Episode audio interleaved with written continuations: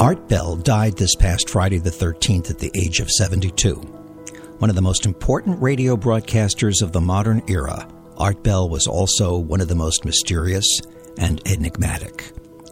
The legendary pioneer of late night paranormal programming died at his home in Pahrump, a small unincorporated community located in the high desert about 65 miles west of Las Vegas.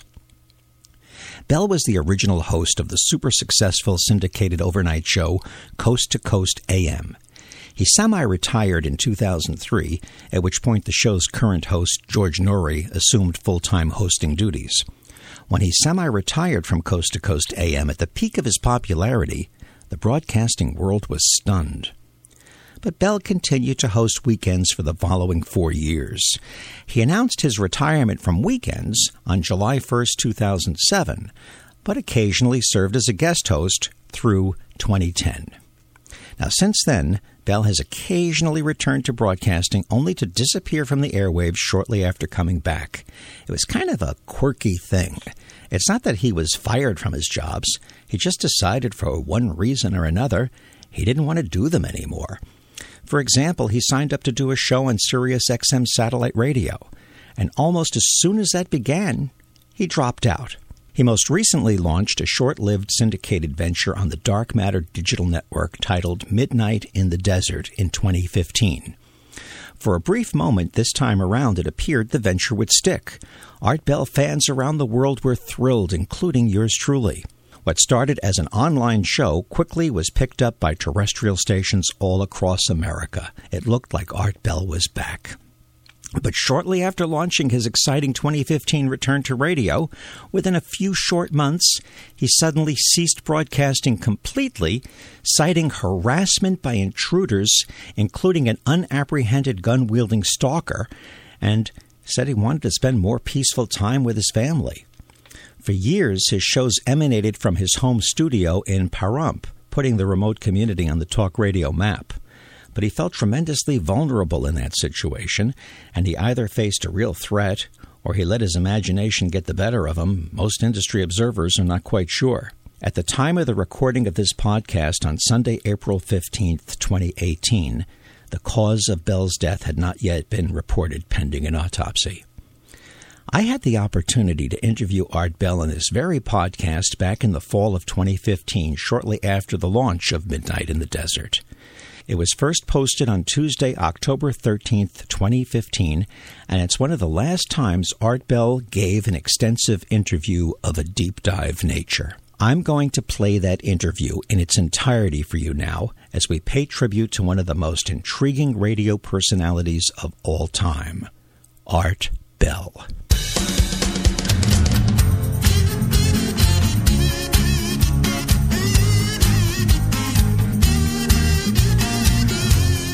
Welcome to the Michael Harrison Interview, the weekly podcast from Podcast One for media freaks, pop culture aficionados, political junkies, and the philosophically curious. Thank you for downloading this program from Podcast One, Apple Podcasts, and the Podcast One app, and for following our Tuesday tweets announcing the names of our weekly guests. To sign up, it's at MH Interview. I can be reached directly via email at michael at talkers.com.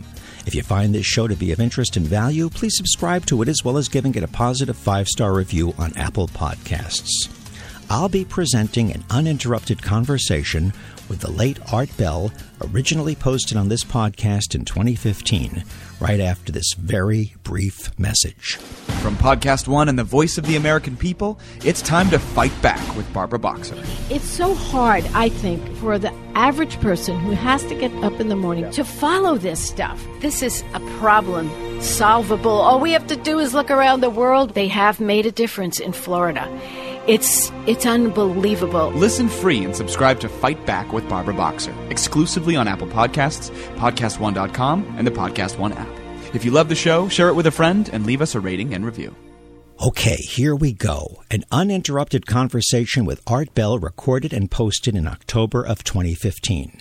We talk about the general state of radio and the state of media, along with what led him to come back after retiring from Coast to Coast AM. You'll hear how enthusiastic he was about his new show, Midnight in the Desert, and how determined he seemed to make a go of it as an entrepreneurial venture. Then we get into some of the heady stuff he was known for talking about on the air, including astronomy, quantum physics, and quantum entanglement, the power of collective consciousness, and time travel. Art Bell, I got to tell you, uh, I can't remember how long it has been since you and I last spoke. I think it was over 20 years ago, 23 Probably, years ago. Probably, Michael, at some sort of uh, radio conference or something. You were um, doing very well at that time with your uh, nighttime program and uh, your deep exploration into areas that weren't really talked about anymore on the radio. For the sake of the people listening to us who are in the radio industry, and, and this uh, particular program has a inner core of listeners in the industry, and then an outer core of what I call media freaks around the world.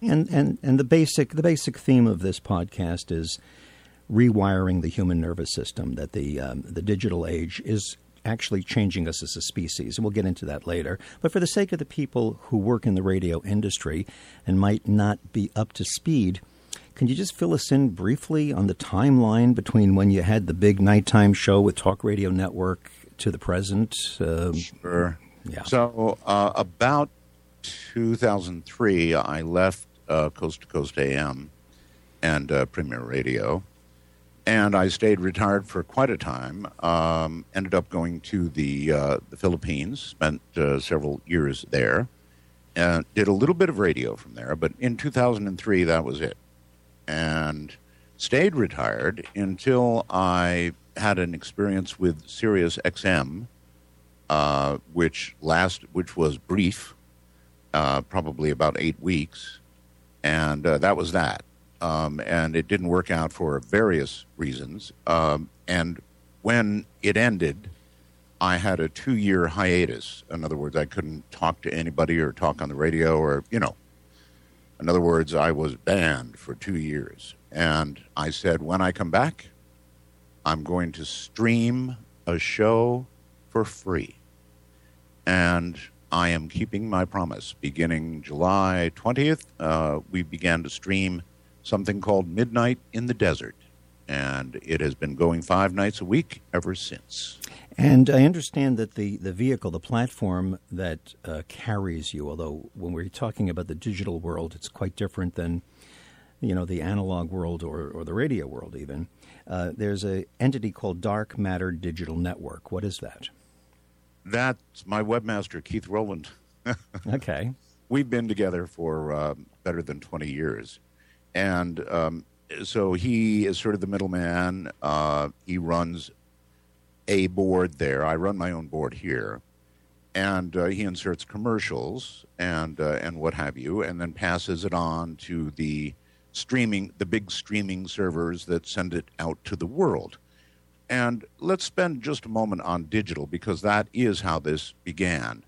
And I looked at the world, Michael, and I said to myself, now, how frequently do I see somebody going down the street, you know, as when you and I were young, with a, a transistor plastered to their ear? Not so much anymore. So the world is changing. What do they have? Well, instead of that, they have phones attached to their belt or in their purse. Uh, they have tablets. They have computers. We have gone through a revolution and we hardly noticed. And so I consider all these little phones, whether they be uh, Androids or uh, iPhones or what have you, tablets, these are today's transistor radios.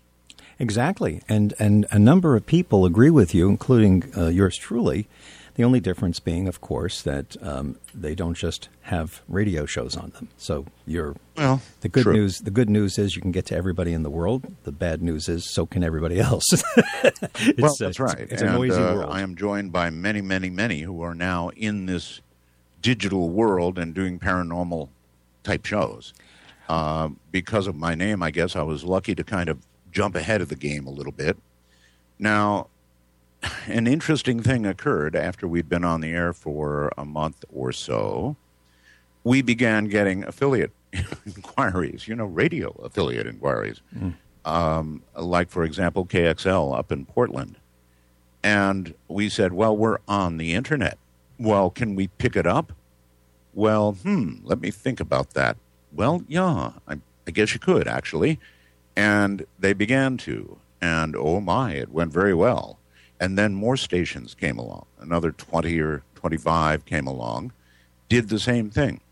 And then somebody said, you know, we would love to have your show, but uh, you need to be on XDS so we can receive you, um, you know, as we would normally receive anybody. So at that point, we went on XDS and began to feed this digital signal in stereo, by the way, I might add, to XDS and therefore to about 4,000 uh, stations that can receive it. So I, I don't know what to say, Michael. It's something that uh, that grew by itself, and uh, and as you know, I've got this wonderful, wonderful. I mean, it's been years and years since I've been on the radio, but I have this grassroots group of people that just supports the heck out of me, and they sort of spread the word on social media. I guess that's the world we live in now, social media. And it is now becoming something bigger and bigger and bigger every day. I think, you know, we're on, we're going to be on KFMB in uh, San Diego. We're on now in um, Denver. I think we're on in Houston. We're on in all kinds of markets. So, and you're operating. I, I'm, I'm, I'm here because I love radio Michael. Uh, you know, like we all do. I love radio. It's in my blood. I don't know how not to do it. Well, you're operating. You're operating in a very interesting way. I mean, in, in some ways, you're a one man or a two man operation, but you're surrounded by the very people you're you're broadcasting to. You have a fan base of very talented people. I've encountered them in the last couple of weeks uh, some of them. I mean, obviously, I don't know all the thousands of people that listen to you or millions of people, but the fact is that you have um, a, a, community of listeners who um, are operating your affiliate relations. They're operating your uh, YouTube channel. Mm-hmm. They they're involved in um, supporting the advertising within the trades and the in the industry to let uh, terrestrial stations know you're available. I've never seen anything like that. Your fans are more professional in dealing with the trades than some of the professional companies I encounter. I've never seen anything so smooth. What a tribute to these people, and thus, what a tribute to you. It is a tribute to them. And uh, they're from here to Australia. Uh, to the East Coast. They're just everywhere in the world. And for some reason, they decided to follow me through the years. And, uh, you know, I've still got about, oh, I think I've got 5,000 Facebook friends and about 30,000 followers. And finally, I've got a public page now. But uh, these people have really hung in there in all those years, hoping that I, I might come back. And I hung in there, knowing that I couldn't not come back. So you, you, you are reinvigorated, aren't you? I mean, yes. Now, were you uninvigorated for a while? Did something happen during those years of retirement? And you don't have to get into details, and I don't want to hear gossip or any of that, but just the general broad strokes. Uh, were you disgusted with radio politically, economically, personally? What happened that made you disappear? Well, um, it depends on the retirement we want to talk about. The uh, the final retirement from Coast was, let us say, that uh, uh, the folks at Coast to Coast AM decided to go in a different direction with the program. And that pretty much counts for my final retirement there. Then, I, as I mentioned, I had a brief uh, stint with SiriusXM. And because of circumstances, Michael, I was unable to really reach my listener base. Mm. Um, and I realized that. I realized that uh, that I couldn't reach them, and uh, even though I was having fun, I realized uh, it didn't have a long term future, and uh, and I'll leave it at that. I I, I, I got you. I think point. it's clear. I think what you just said is clear. And again, I'm not going to dig into that because that would be a waste of the valuable sure. time I have with you. But I do want to ask you one major, major industrial question. Sure. And that is here you are, a visionary. You've known about the internet for years. you have touted it. You talk about it. We're going to talk more about its effect upon humanity. And you're utilizing it for this, this reinvigorated next chapter of the Art Bell saga. And yet, simultaneously, you are also starting a new business, a new campaign, and a whole new set of what I think is going to become hundreds of affiliates on what they now call terrestrial radio. What's your view of the future of AM FM radio, radio on the internet, and how these two will live together? Wow. All right. Um, I guess you know we're in a, in effect we're talking about the state of the radio industry. That's right. So I see it now the way I saw it uh, probably ten years ago. I think I stood up at an award ceremony and I said, you know, I actually personally carry a little bit of guilt in that I'm on over 500 radio stations and I'm taking 500 jobs when I do that and I'm not sure that I'm comfortable with the the gobbling up of radio stations across the country that uh, you know end up in the hands of a few. I actually said that with the president of the network I was working for sitting in the audience. I could see him sort of cringing in the mm. background. Mm. Um, now we've almost come full circle, and these very large companies, not just the one I had worked for, but uh, most all of them, are in quite a bit of trouble right now because let's face it, it's sad. I love AM radio. My God, I love it, but it is slowly sort of wasting away, I'm afraid to say. And uh, the, the, big companies that went out and bought all these stations, Michael, and paid so much for them, are going to end up, in my opinion, within the next uh, few years, uh, divesting themselves of these stations and I think it's going to be a good thing uh, in the end. In other words, local programming, uh, uh, to some great degree, will return because that is what people want, and that's what makes a station successful is local programming. That's not to say there's not room for a, a guy late at night talking about strange things like Art Bell. Mm-hmm. Mm-hmm. Yeah, syndication is supposed to be special. It's not supposed to be the norm. it's, right. well, I, I, definitely fit in that category. Yeah. Well, I mean, we have, I, I you know, again, I, I, have been observing this industry a long time, and you know, I love radio, and I'm a booster of radio, but I'm also pretty honest and candid about what I see because I think that's the only way I could contribute to its future, especially during these perilous times. And there are uh, many local hosts in uh, working very hard uh, in local communities, small, medium, and large, who are far more talented than people who are in national syndication at this present time. And the, right. the whole thing has turned over, it's capsized.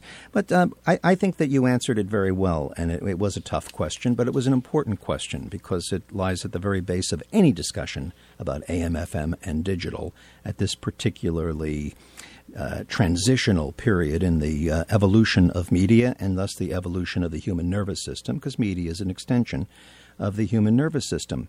Now, just to get the set, you're back in um, Nevada in the desert. Uh, you're not in the Philippines anymore. You're, you're back in the environment that most of the Art Bell fans uh, who know you over the years picture you in. Am I correct? From the high desert and the great American Southwest, uh, just over the hill from Area 51. Same old place. You like living there, do you? It's a place where you can, on a clear day, you can stand and look 40 miles, 50 miles to the mountains. It's uh, full of stars at night mm. from one horizon to the other. The Milky Way extends literally from oh. horizon to horizon. It's beautiful. It's been so many years since I've seen the Milky Way uh, with the naked eye. Uh, it just it saddens me. Um, I, I, live in the Northeast, but almost anywhere you go where there are cities, you just can't see the Milky Way anymore. And and really, it is quite stunning when you look up at the Milky Way and you realize accurately where the heck we are. It, it's a it's a whole different perspective, isn't it? That's oh, absolutely. Uh, you look at the Milky Way, and uh, if you want to enhance that view, you can use night vision, mm-hmm. and you are so blown away by how much you see that yes, you you realize what a tiny speck of nothing we are in all of this, and yet we are something. Mm-hmm. Do you know that I have never in my life seen with the naked eye Andromeda? I it just keeps it eludes me. I have wanted to get a view of the Andromeda galaxy And, you know, I'm a fan of astronomy since I'm about seven years old.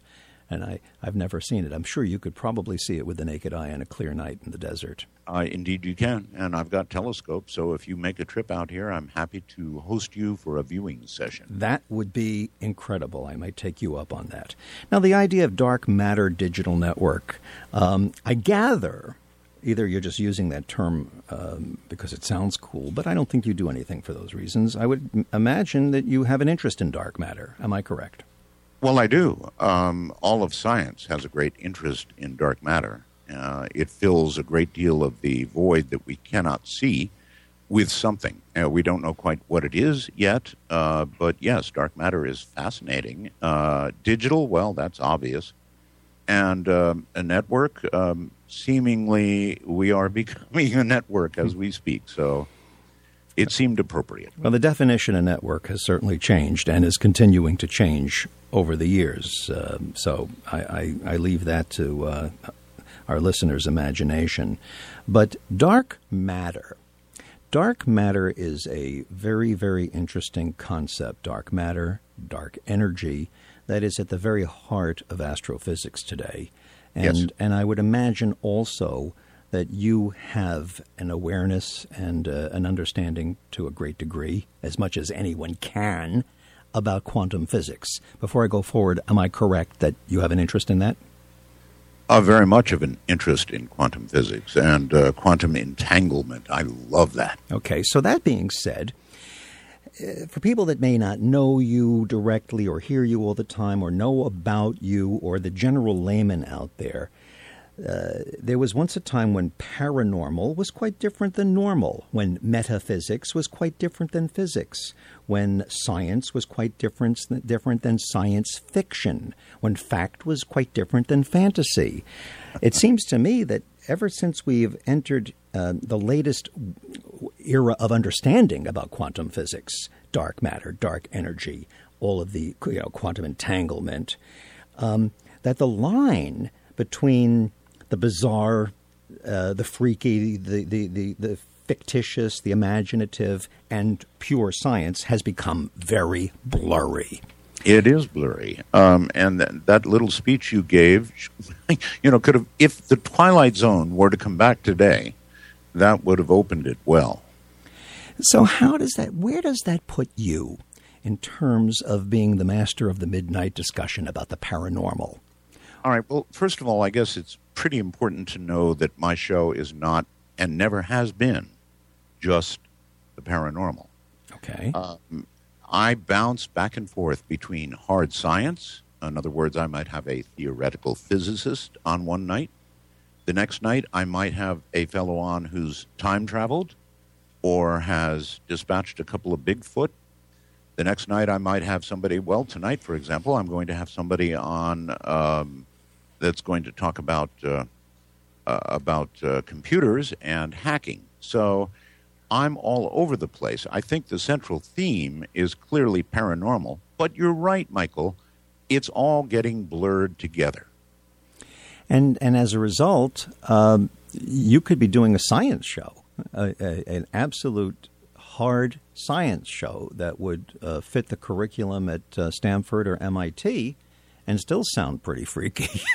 Absolutely. I, and more and more, these scientists are finding links, uh, believe it or not, to uh, the paranormal. Mm-hmm. Well, they're they're scientifically explaining the paranormal, which that, is which is that, what's uh, so fascinating. Do you think that within the world of science, the, the, the, the establishment of science as it exists here in uh, 2015, we're 15% of the way into the 21st century, if you could wrap your brain around that, do you think they have their act together, do you think that they're as prone to be as wrong about things and as dogmatic and uh, parochial and uh, short sighted, narrow minded, and blind as uh, as they've ever been? As they've always been. Are, uh, Michael. They absolutely are. Yesterday, I was watching, I think, CNN, and they ran a story saying, you know, fatty foods now are good for you. Now, it's interesting because um, they were deadly just a little while ago. Then coffee was good for you, then coffee was bad for you. So do they really know all the answers? Heck no, they really don't. And um, uh, more and more, uh, you, you know, they are scientists, so they want repeatability. But they're beginning to look at these things. Uh, consciousness is a very, very, very interesting uh, area, for example, where science and the paranormal are beginning to meet. And I began experimenting with uh, consciousness uh, about ten years ago. I did some, I did some experiments, uh, Michael, that really were amazing and a little scary. Uh, Princeton University is still doing a study in which they have these little, what they call them eggs, and they're placed around the world, and all they are is random number generators. And when they suddenly begin spitting out non random numbers, uh, the mama computer at Princeton is notified. And as an example of something amazing, uh, let's take 911 for example. Uh, it just went off the charts at Princeton when 9 well actually Michael 30 minutes before 911 began to occur before the first plane hit the first building it just went off the chart in terms of and what they're doing is they're monitoring people's consciousness their thoughts Mm-hmm. what's odd is that it occurred 30 minutes ahead of the event One of the reasons I think for that is the theory that on the quantum level, time goes in both directions, and that the event sent the signal backwards in time to the human consciousness a half hour prior, and people were starting to get riled up and not even know why. Good stuff, Michael. You should do a show like this. After I had the guest on from Princeton and we talked this to death, I said, uh, and this was when I was younger and a little wilder, let's try some experiments. I have millions of people, and at that time there were millions of people listening. Wow. And I said, let's let's try and uh, and help out Texas. They need rain badly. There was no rain in the forecast. Let's all concentrate very hard. I said, close your eyes. Imagine water beginning to condense and rise and become clouds and then fall. And it worked. And Texas had rain. Uh, they may have had a little more rain than they wanted. Uh, we then did the same thing for British Columbia, where they had fires going on. In fact, we did 10 total experiments. Every single one of them worked, including uh, helping Richard C. Hoagland, who had a heart attack. And so we went to work on his health. And after I did the 10th experiment, somebody sent me a email, Michael, and said, look, what you're doing is working. There is a hurricane down in the Caribbean. Let us turn it. And I gave that some thought. I talked to people at Princeton. I said, look, I, I'm in the middle of doing these experiments and I'm done because I'm beginning to worry about unintended consequences. And by that I mean if we, for example, turned a hurricane, uh, and we successfully did that, it might simply go out to sea to warmer water, build up, and come in and be a, a bigger catastrophe than we would have had had we done nothing. Or, or somebody like you who has command over millions of people who follow you and are loyal to you, if in fact this theory uh, is true and, and is scientifically sound, you could then uh, use that power for, for evil. You could create a hurricane and uh, have revenge upon a city that you're angry at. Or worse yet, you might uh, imagine somebody's heartbeat slowing and stopping. You know, I, I don't know what's possible, and it scared me. It actually scared me. I'm always interested on Super Bowl night. Um, the, I, I'm very sensitive to the feeling in the air when there's the Super Bowl. Eh, the last 10 years, I've noticed this that it's the only nationally broadcast event that has the attention of most of the, the United States and much of the world Right. on one channel. You know, back like the I Love Lucy days, you know, when, when Milton Berle was on, everybody was sure. watching it. But we, we have fractionalized media now, so you don't have large audiences of people focusing on one thing.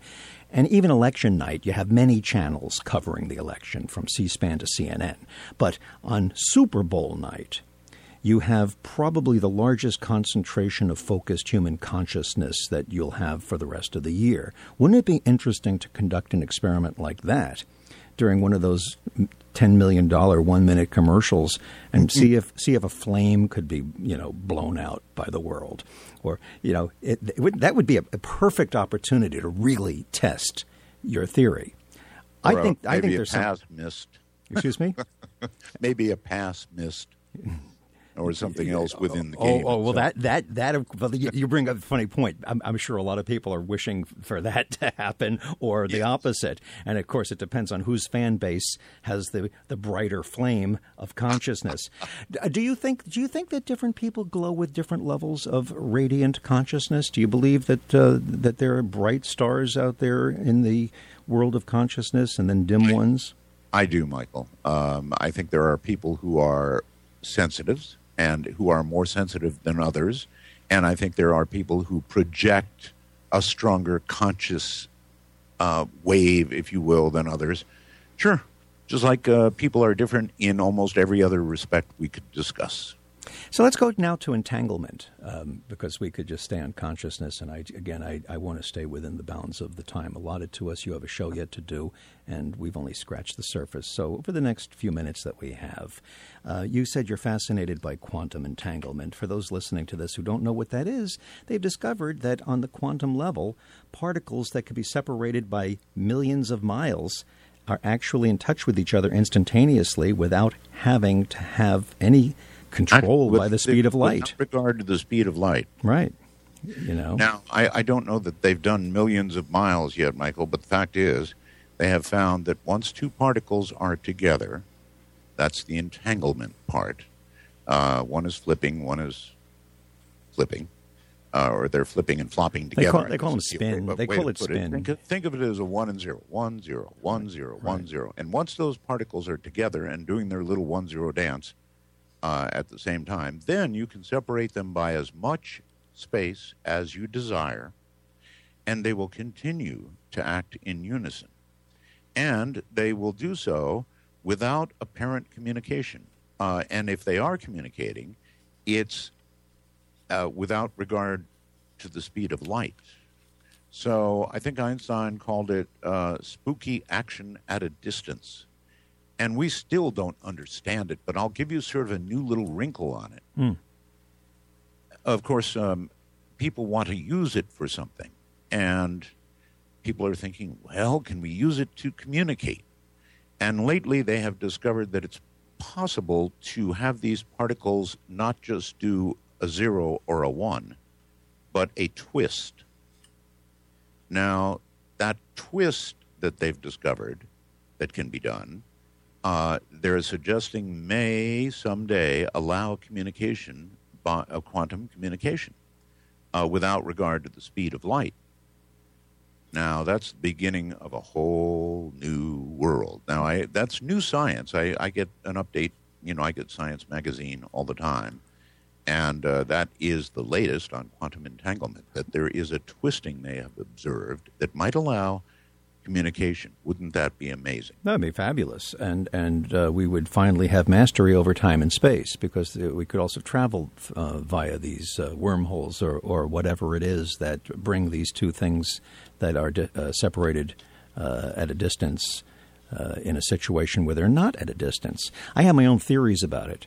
Isn't it possible that everything that goes on in the universe, everything that we think is, you know, 14 billion light years away or down the block, is really all happening at the same place in the same time? And that through the quantum level, in that dimension, it's all the same place, same time? And that's why. Sure. And that's why it's easy to communicate without worrying about the speed of light. The answer is sure, it's possible, and and I think ultimately, um, as we get quantum computers, and they're certainly on the horizon, there are small working models already.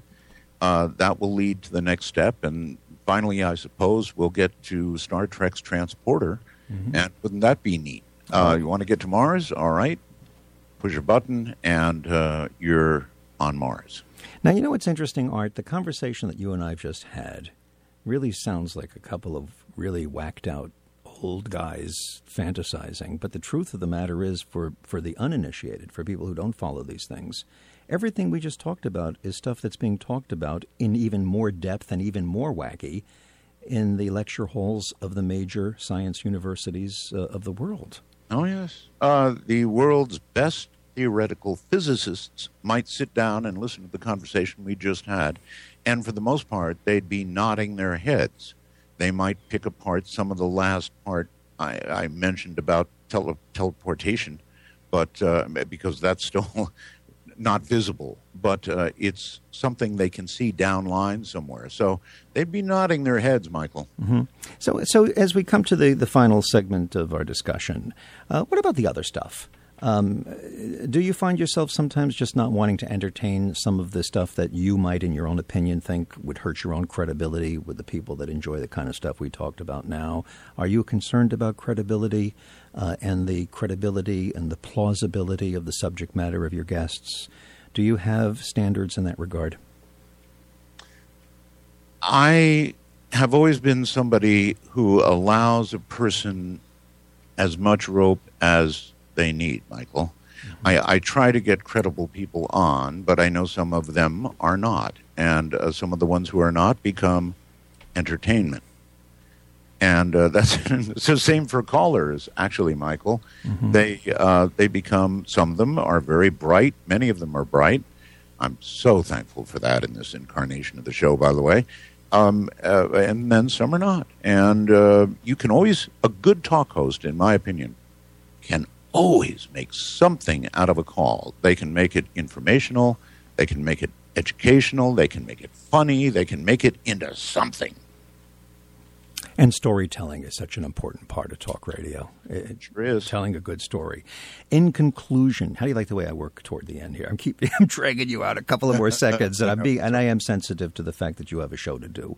Um, but uh, but this is a show too, and um, so many people are, are obviously enjoying hearing you. What are your favorite topics, and what are your least favorite topics within the realm of the paranormal?